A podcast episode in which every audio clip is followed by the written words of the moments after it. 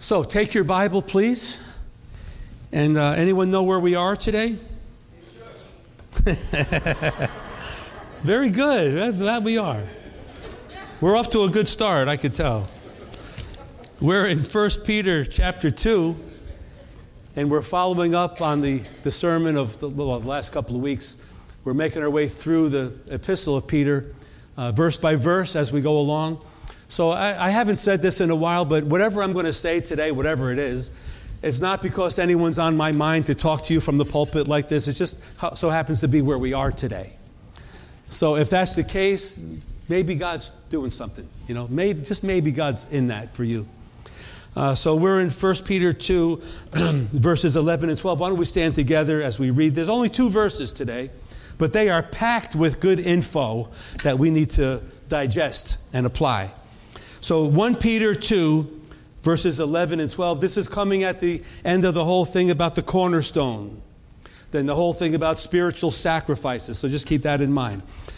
So 1 Peter 2, verse 11. I'm reading from the New King James Version.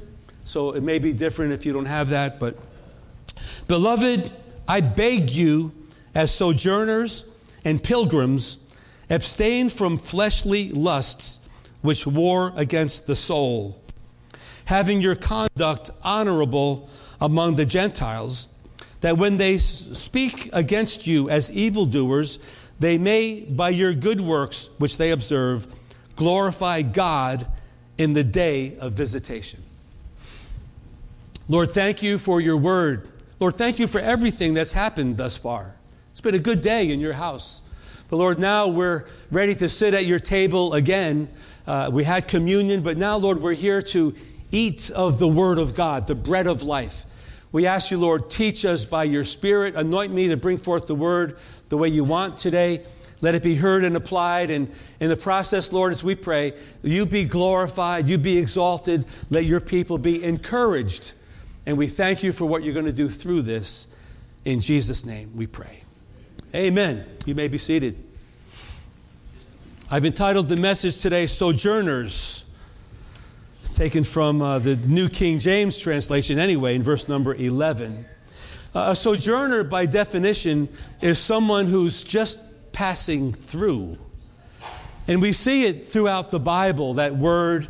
Uh, it may be uh, coming a, a, different label, but basically, many great men and women of God have been labeled sojourners or strangers in the land.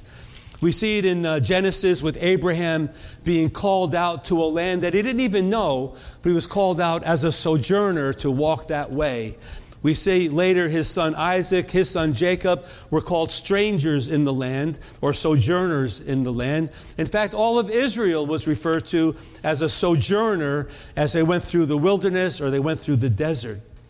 In Hebrews 11, which we won't turn to, but uh, that passage tells us that the Old Testament believers, uh, they died in faith without the promises, but they, they saw them from afar and they were assured of them. They embraced them. They confessed that they were sojourners on the earth, just passing through, being used by God for special reasons.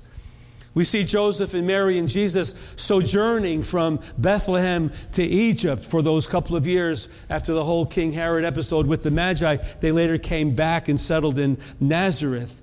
And here in 1 Peter 2:11 and 1 Peter 1:1, uh, Peter uses the term sojourners or pilgrims, you who are just passing through.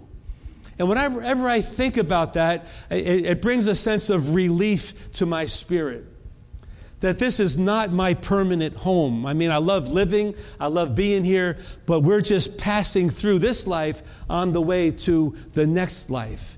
And everything we do actually is geared towards getting there to that other eternal life that's in the, in the future for us. So, fellow believer, uh, you and I are referred to as sojourners. We're just passing through. In verse number 11, Peter addresses us as well as them, but by the Spirit addressing us. And he says, I beg you, as sojourners and pilgrims. And I wonder what is so important for Peter to say, I beg you. What, what was he trying to convey through this two little verses? Let me give you some insight into this. How about this? That this life is temporary, the one to come is eternal. This life is really uh, magnificently wonderful in the eyes of God. How we live in this life is important to God and important to us and important to the church of God. How what we do here has eternal ramifications. How about he entrusted us uh, as a great with a great and eternal truth that Jesus alone saves. I had this conversation the other day as I was getting my oil changed at the place where I go to get my oil changed. And I was noticing an interaction between the, the, uh, the guy that was running the shop and a customer. I mean, I felt so bad. She came in for an oil change, and he said to her, Listen, I, I heard you say you're driving to New York. I don't recommend you drive to New York. Those tires you have are bald, and your, your tie rods are, are all messed up. And, and so she's kind of wondering what to do. And he's trying to be nice to her and, and tell her, you, you shouldn't drive that car. You know, and, and so they figure out a price that it's going to cost. It's going to cost way too much money for her to handle. And she left. She left. And uh, I said to the guy, I said, it must be hard for you to give people bad news. He goes, yeah, I try to soften the blow and make it, you know, make it understandable and everything. I said, well, you did a good job with that. And one thing led to another. We had a conversation right in the, in the, in the shop about, about things of God. I said, you know, I said a lot of people are, are troubled today. There's a lot of issues today in the world today. A lot of people have problems. A lot of people struggling financially. And uh, one thing led to another. And he was talking to me about his faith. He said, I don't know, um, maybe Allah, maybe Jesus, maybe something else, but I think there's something out there. And my mind is, I'm just going a mile a minute in my mind. After a little while, I said, Listen, I said, Listen, man, you seem like a nice young guy. I said, Let me tell you what Jesus said. Jesus said, I am the way, the truth, and life. No one gets there but through me. Now, you could take it or leave it. I said, You could take it or leave it, but that's what Jesus said. And then he said, Well, actually, I, I believe in Jesus. I, I, wear a cross around my neck, and, you know, I, I, I do believe, I just don't know. And I said, You know what? I, I was thinking, I, I have a responsibility to tell this young man that Jesus Christ is the only way. You're, you're young, I, you know, when you're young, you feel like you're going to last forever. Can I tell you something? One day you wake up and you're old.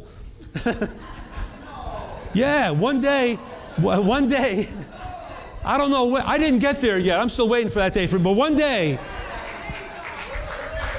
hell, come on. as our, our, brother Santos used to say, I may be old, but I ain't cold. but anyway, we, we have been entrusted this eternal truth. Jesus is the only way to go here. So let's, let's do what we do. We're going to go through this verse by verse and then make some application. Boy, is it 1120 already? Wow. I don't know. We may be here for a long time. Oh, well, I don't know. Well, let me, let's just go through it. He says, beloved. Now, I'm using New King James, so I don't know what you have, but he I find this interesting that Peter says, beloved. Whenever I think of Peter, it could be a, uh, something I saw in a movie a long time ago as a big, rough, tough guy that's always getting angry. He says, beloved. I, this man's heart has been changed. Beloved meaning beloved by God and, and, beloved by me. The big burly Peter is saying, I love you guys. I, am with you. You're beloved to me. Uh, and I, I, can't help but think in, in context of the passage, you've fallen on the chief cornerstone. You're following Jesus. I love you. But he says, I beg you. I plead with you. I urge you. I beseech you. I reason with you. I exhort you. I encourage you to do this thing. It's so important that Peter said, it's so important that you listen to me about what I'm going to say. Now, in the context, in verse number 10, if you remember last week, Peter says, You were once a people without mercy, but now you've obtained mercy. So, putting, you know, read it in, in the context, verse 9 and 10 and 11 and 12, you can say, Okay, God has done so much for you. You're beloved. God loves you, I love you, but I beg you, as one who has received the mercy of God. Similarly, Paul said the same thing in Romans 12. You know this verse. I beseech you, therefore, brethren, by the mercies of God, to present your bodies as a living sacrifice to the Lord, holy and acceptable. Peter's saying the same thing.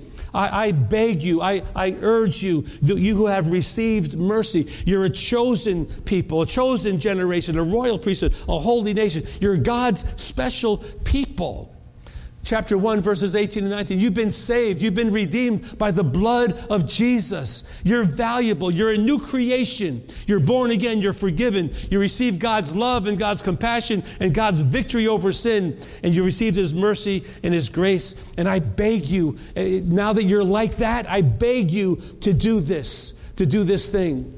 He says, I beg you as sojourners and as pilgrims in the land strangers, foreigners, aliens, a people passing through. Philippians 3:20 says that uh, our citizenship is in heaven. It's not 966 Main Street uh, or 980 Main Street or 960 Main Street, wherever your address is. Our, our citizenship is in glory. Our names are written in glory. That's our real home. We're just passing through. Now I know, I know what I, I mean. I feel this this tension in my own heart. But Lord, I got bills to pay. I got kids to raise. I got grandkids to love. I got to do this. I got to do that. Yeah, yeah, yeah, yeah. Do all that thing. But your real home is in glory. You're just really passing through here. And he says in that Philippians 3:20 he says your your lowly body, hallelujah, will be transformed into a glorious body like Jesus. Are you looking forward to that day? So when you have your aches and pains, I'm not saying I have those yet. I'm not saying that. I'm saying whenever that happens, there's glory on the other side. So he says, Brethren, our beloved, I beg you, as people that are just passing through, I, I, I, I, just, I just ask you this one thing abstain from fleshly lusts well, you know what? In that culture, there was another movement going on that said you could do whatever you want to do in the flesh. You're right with God, go have a field day, whatever you want to do. You're okay with God. He's only concerned about your spirit and not your body. And Christianity comes along and says, wrong, God's concerned about every aspect of your life body, soul, and spirit. Abstain from fleshly lust. In uh, chapter 116, he says it more concisely. He says, Be holy. We preached about that a few weeks ago. But keep away, uh, avoid, stop, uh, turn away from those things. Don't do those things. Change your direction. Uh, cease in that behavior, but, but flee or abstain from fleshly, fleshly lust. Now, we know different translations say it differently. Some say sinful desires. Some say evil desires. Some say worldly desires. I like the New King James because, in my mind, it hits the nail on the head fleshly desires. Let's talk about what fleshly desires might mean couple of things I read about. I put together a couple of little sayings or, or, or, or expressions of what fleshly desires means. How about this? Fleshly desires are passions of the soul that corrupt or sicken or disease the mind, the heart, and the spirit of the living. Does that resonate? Fleshly lust, passions of the soul that corrupt or sicken or disease the mind, the heart, and the spirit of the living. How about this? An itch that's waiting to be scratched. You know what I'm saying? It's there, and it's just, you know, you just want to go that way. And how about this? It's a cancer waiting to explode into torture. I want to talk about this uh, for a minute. There's some troublesome aspects about these fleshly lusts. Number one is we all have them no matter how we try to slice it and dice it, we all have them to deal with. And number two is that they don't disappear upon salvation, nor do they disappear upon the baptism in the Holy Spirit. They're with us until our body actually dies and we're just with the Lord in our spirit. We have this flesh to contend with all of our living days. I know I knew this one guy At the time, he was probably about 80 or so. And uh, I think the church that I was involved, we were doing something at the maybe evangelism at a beach. He said, "No, I, I don't go to the beach." I said, "Why not?" He goes, "Well, people wear bathing suits down there. I don't go." He's 80 years old, but at least he was wise enough to avoid the temptation that he had. I give him a lot of credit, but it, it never ends. But let, us uh, if we can do this, can you turn with me to Romans chapter six? Everyone, get your your app or your Bible. I just wanted you to see a couple of things here. In Romans chapter 6, we have a great uh, description of what it, what it is to be born again. But in chapter 6, in verse number 6, I'm just going to highlight some scriptures here. Uh, Paul's writing to the church. He says, Knowing this, our old man was crucified with him, that the body of sin might be done away with, that we should no longer be slaves of sin. Now, what a great word and a great promise. We're no longer slaves of sin. But then it goes on in verses 7, 8, 9, and 10. It talks about Jesus' death and Jesus' victory over death. In verse number 11, it says, Likewise, you also reckon yourselves to be dead indeed to sin, but alive to God in Christ Jesus our Lord. In other words, think this way, act this way.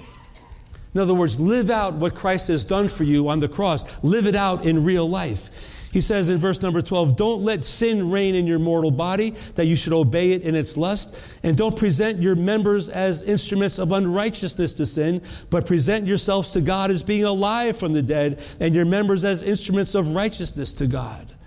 For sin shall not have dominion over you, for you're not under the law, but under grace. But verse number 16 says, Don't you know? That to whom you present yourselves slaves to obey, you're that one slaves whom you obey, whether of sin leading to death or of obedience leading to righteousness. I find this I find this difficult because on the one hand, we have a victory. On another hand, we have the, the teaching and the admonition from the Holy Spirit to live your life according to that victory that Jesus has purchased for you. But in the meantime, we still have these fleshly desires going on in our mind or in our spirit. And so we're, we're in like a, a, a complicated war between, our, between ourselves.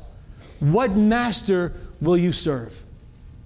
And Peter's saying, back to what he said in verse 11, I beg you, as people that are passing through, you've been redeemed, abstain from fleshly desires or fleshly lust. Abstain from them. It's up to you to abstain from them. Now, the Lord does help us, though. In John 14, we read, The Lord will give you the Holy Spirit, who, who is called the Helper. So, in the moment of temptation or whatever, we have the Holy Spirit there to help us through that temptation. Psalm 119 tells us, How can a young man cleanse his way, cleanse his hands? By heeding the Word of God. We have the Word of God that strengthens us and fortifies us against the temptation of the flesh. In John chapter uh, 11, the story of Lazarus coming out of the tomb. Great, magnificent, miraculous story. Lazarus come forth, and Lazarus comes out of the tomb, and there he is standing there, all wrapped up in his death clothes. And Jesus says to all the people around, You go over there, you loose him from those death clothes. That's the body of Christ in action. So we have the Holy Spirit, we have the Word of God, we have the body of Christ working amongst ourselves to set the captives free and to make it through in this life. So Paul said it, Peter said it, Jesus taught it to fight this good fight. Fight against the tendencies of the flesh. Abstain from things and it says in verse number 11, these things war against your soul. It's not just physical, it's something inside of you that suffers when you get involved with fleshly lusts and desires. They war against your soul. It becomes a spiritual event. Well, you may think it's just physical. Well, it's what I drank or who I saw or who I spent time with. Well, all that, but it's all behind that is a spiritual element. We know from John 10:10 10, 10, the thief has come, Satan has come to kill us, to rob and destroy us. Ephesians 6 tells us to resist the devil and put on the armor of God. Turn with me, if you can, to, to Ephesians. Book of Ephesians, chapter 2. I want to show you something. Ephesians 2, I love these first three verses. This spells it out really clear. One day, it's like the light went on in my spirit. I got what he was saying. He says, You he made alive who were dead in trespasses and sin. that's being born again. You know, can anyone relate? He made you alive. Now, you may not feel so alive all the time, but you know what? You're alive spiritually. You were dead in your trespasses and sins. But God has forgiven you and made you alive. It says, in which you once walked according to the course of this world. There's three things to see in this little passage. One is the worldly way. There are many good people living in the worldly way, they're just not saved. But before we knew Christ, we walked in the worldly way. We did what the world did, we had values like the world. And then, secondly, in verse number two, according to the prince of the power of the air, the spirit who now works in the sons of disobedience. There was a spiritual component in that walking in the world system that we were in before. There's the world, and then there's demonic evil forces. And then, verse number three, the third element is, among whom also we all once conducted ourselves in the lust of our own flesh. So you have the world system, you have spiritual forces, and you have your own self to deal with. It's like a triple whammy, if you want to put it that way. But, but God, God is saying, you know, th- th- these are things that you've been delivered from. Abstain from these things. You've been called out. You've been made alive. So don't live in that realm anymore. So, verse number 12, he says, Conduct, having your conduct honorable among the Gentiles. In other words, God is calling us out so that our lives are exemplary to non believers that they may criticize us and make fun of us or persecute us or, or whatever. But in the long run, our example will encourage them to turn to God as well, so that when Jesus comes back, the day of visitation, they also will be ready to receive Christ or ready to, to live for Christ for eternity. As opposed to being in fear of judgment, our example will lead them along the way, put it that way. People read us all the time. You know that? You know that, right? People are watching us. People are looking at us, seeing how we, we react to things.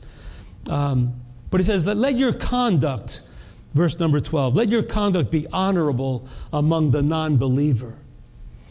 Um, I could just picture, you know, people saying, and you call yourself a Christian? and you read your Bible and you quote scripture to me, look at the way you live your life. Don't talk to me about God when you're a hypocrite yourself. But you know what? God is calling us. I'm not saying anyone's going to be perfect because that's not going to happen. But He's calling us to a higher level of conduct that others will see the grace of God at work in our lives. Again, going back to Peter's first statement, beloved, I just find it so uh, heart touching that, that God will touch the hearts of big burly men or women that are angry and bitter and messed up, and God will touch them in such a way that they now become lambs used by God to touch people's lives. And I've seen it many, many times. Somebody may not receive my testimony or my word, but someone else who's been through other stuff than me a different approach, people will listen to them. Even their appearance, they will listen to. So, uh, verse number uh, 12 when they speak evil against you, you know, in the first century, uh, the first century church took a lot of verbal abuse from the society in which they lived. You know what I found out? They people who didn't believe referred to Christians as cannibals because they ate the body and the blood of somebody. They didn't get it. They, they thought the agape feast that we cherish was like a big sexual orgy, wild party.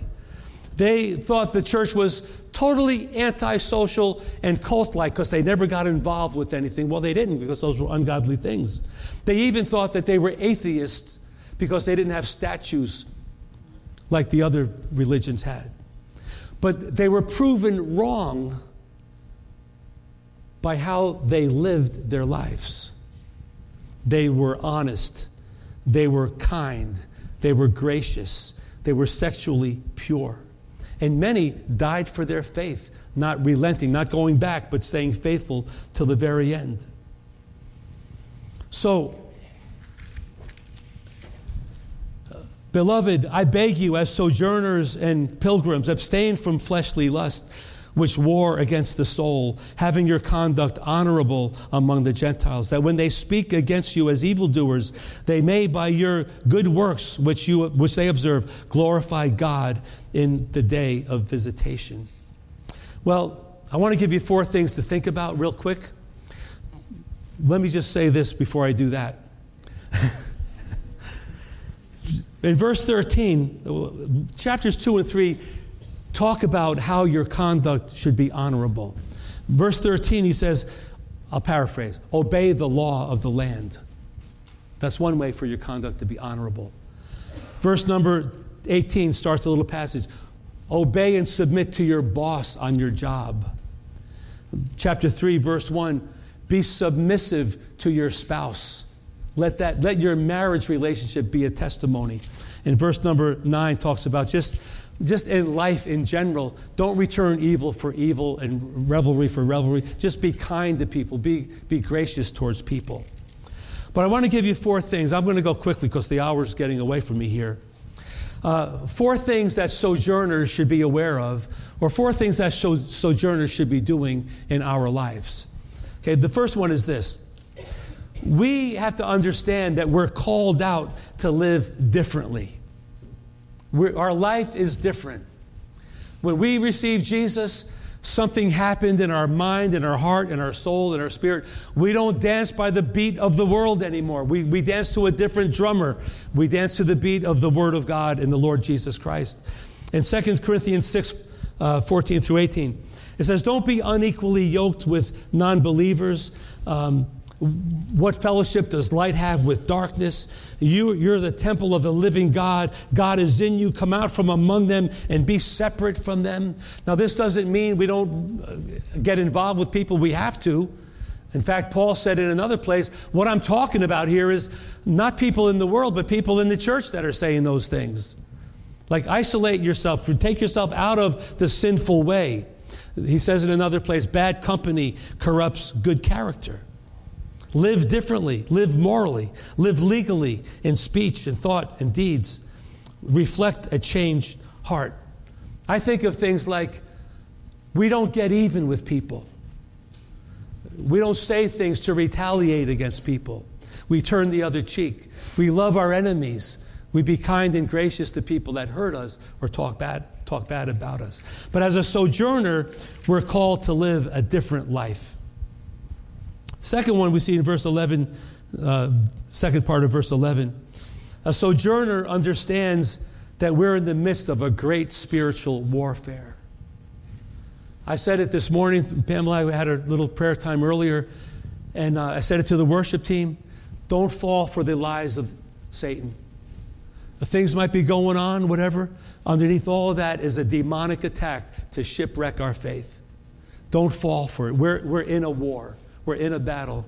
We read in Ephesians 6 to, to stand against the wiles of the devil, the schemes of the devil. Be aware of it. We don't, we don't fight against flesh and blood, but against principalities and powers and rulers and spiritual hosts of wickedness in heavenly places. But we, as a sojourner, we understand the problem. It's spirit. It's spirit. And we don't, as I said, said this morning, we're not a sucker for Satan's lies we, we stand against the lies of Satan.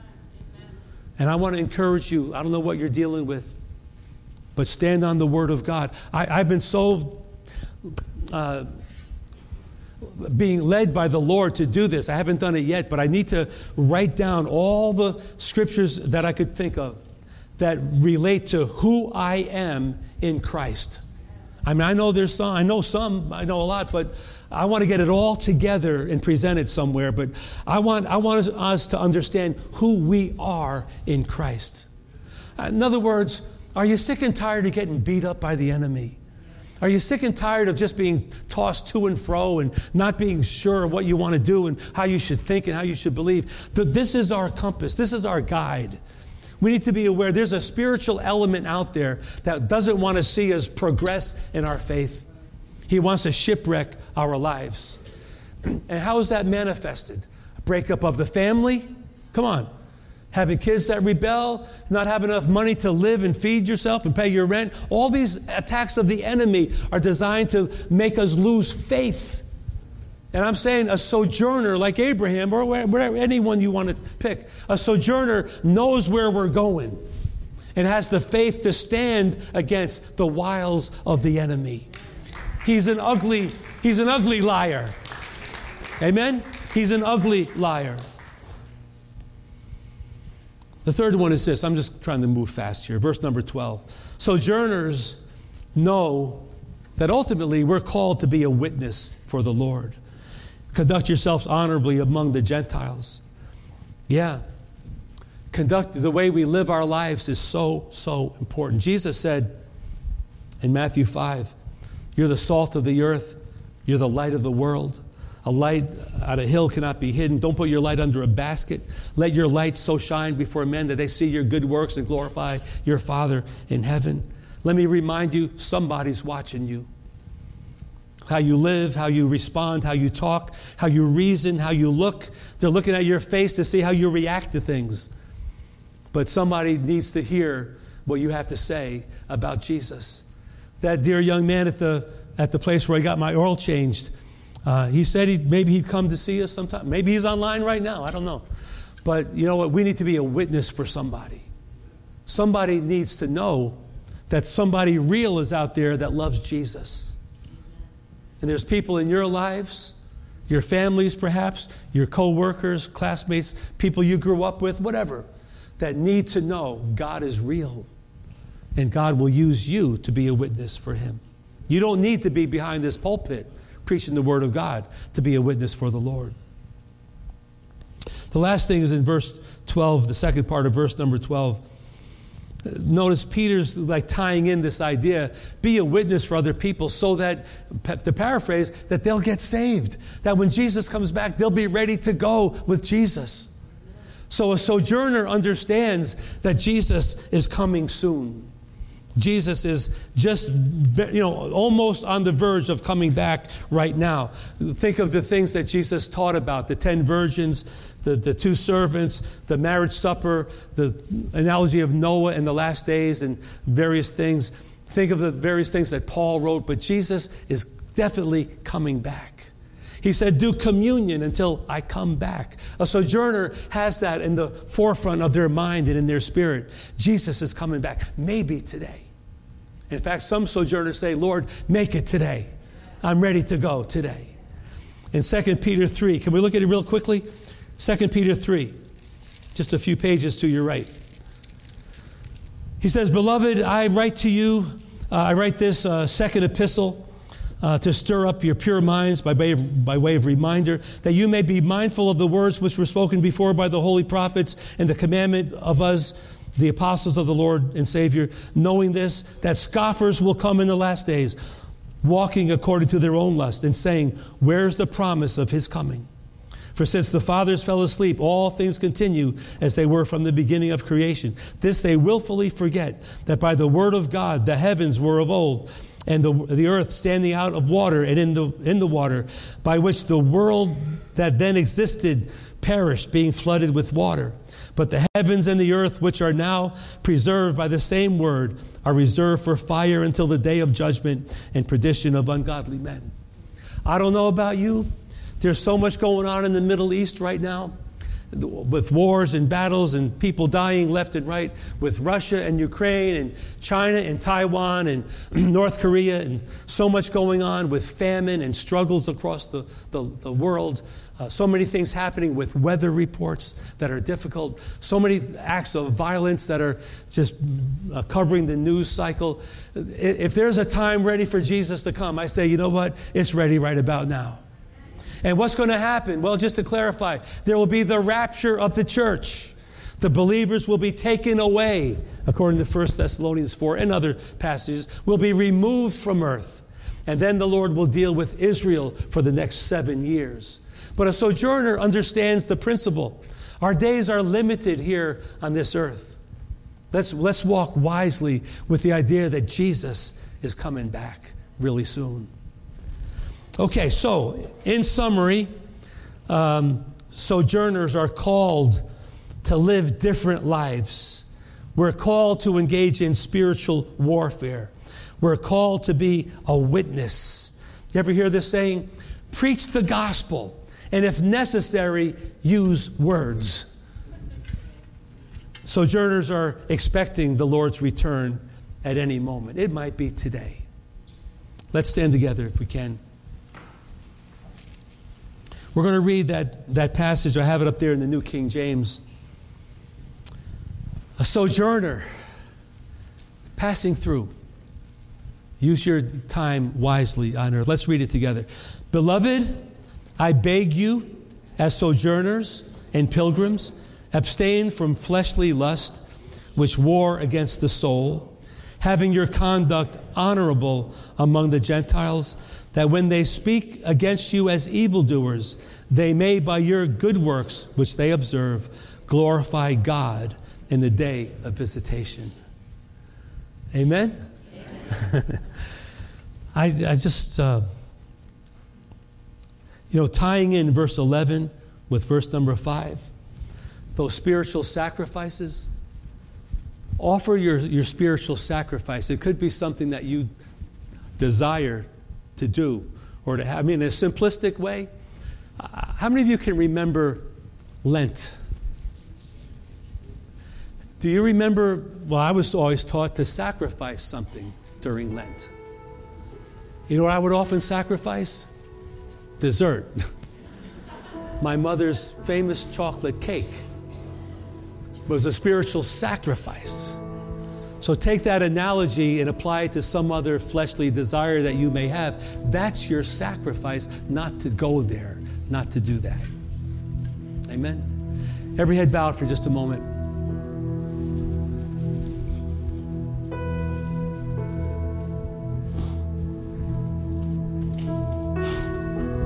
Every head bowed just a moment. I, I, we're going to pray.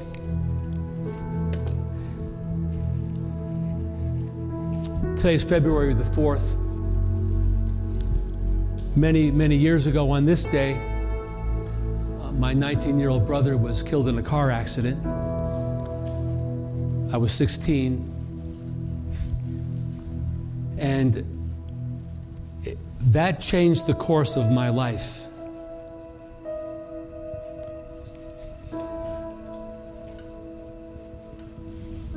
And from that moment on, I knew that this life was absolutely temporary.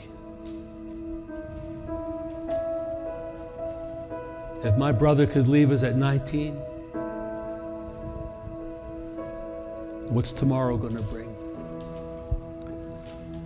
On, uh, I think it was December 29th, I had a, a call from somebody.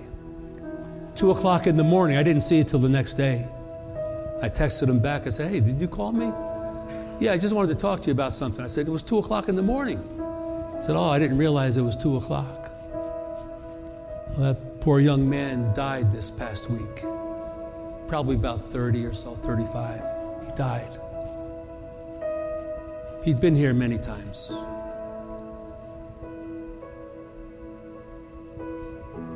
Pastor Brazil was 83, lived a long life, but you know what?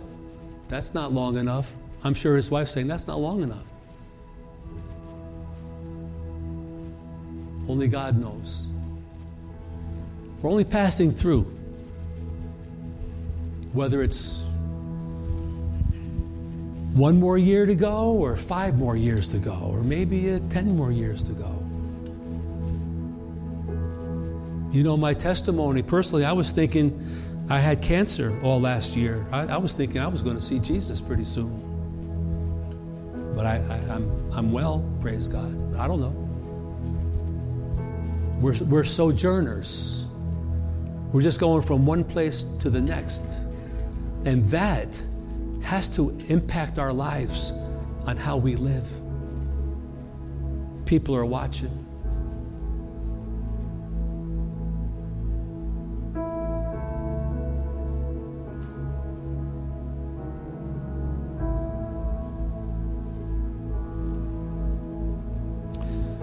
So, without anyone looking around, I just want to raise a few questions. Is there anyone here this morning, maybe somebody online? You, you feel what I'm saying, you feel God in, in this message. And you realize, as a follower of Christ, some things in your life have got to go. It's a spiritual sacrifice. It could be the proverbial chocolate cake, whatever that represents in your life. You may have a piece of chocolate cake that you need to get rid of, or something. What if God called you?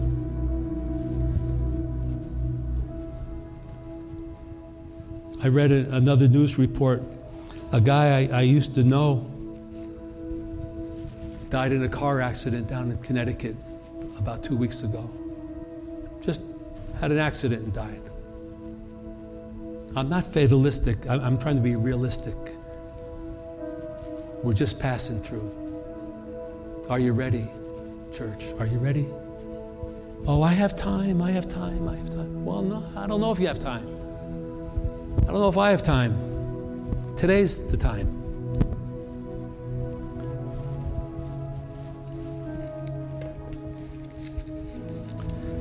I said this before, but some years ago, at this point in a message, the pastor would say something like, Whatever you want to get rid of, come up here and put it on the altar. Mostly it was cigarettes at that time.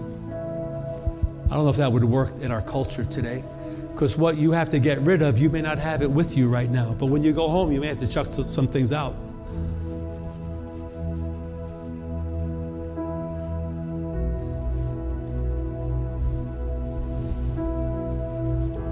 It all goes back to what Jesus said. We said it last week. Whoever falls upon this cornerstone will be broken. Those vices, those things, and it won't happen overnight. Over the course of a lifetime, those things will go.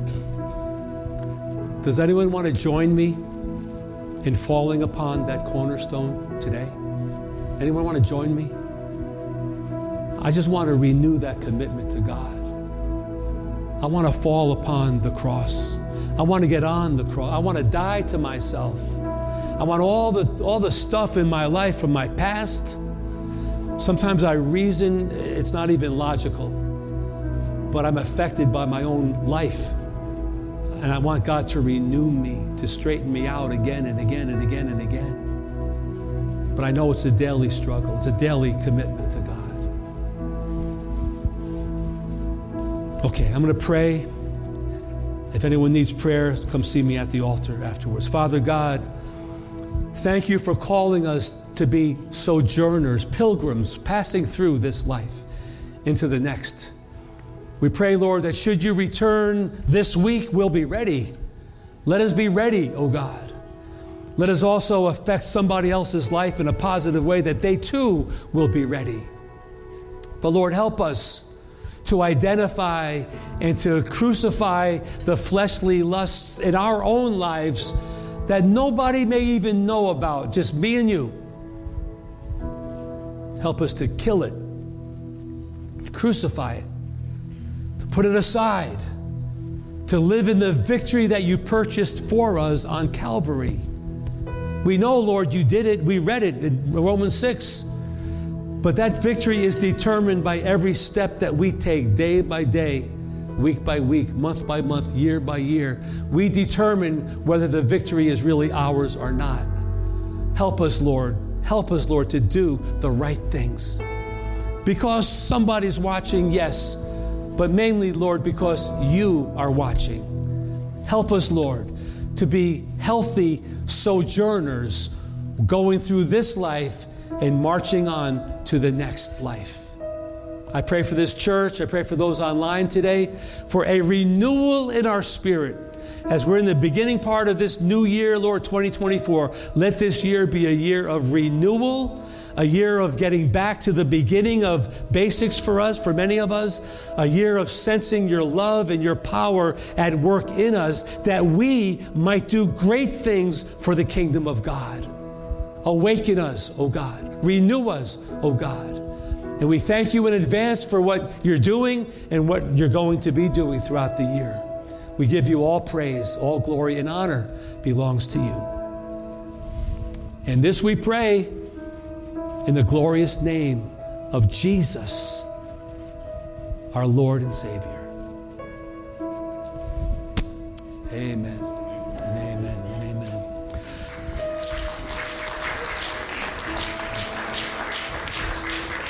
Well, there's coffee and chocolate cake in the back. Save a piece no, no, I'm kidding. Altars are open. God bless you. Have a good day. Hope to see you online tonight at 6. Go in victory.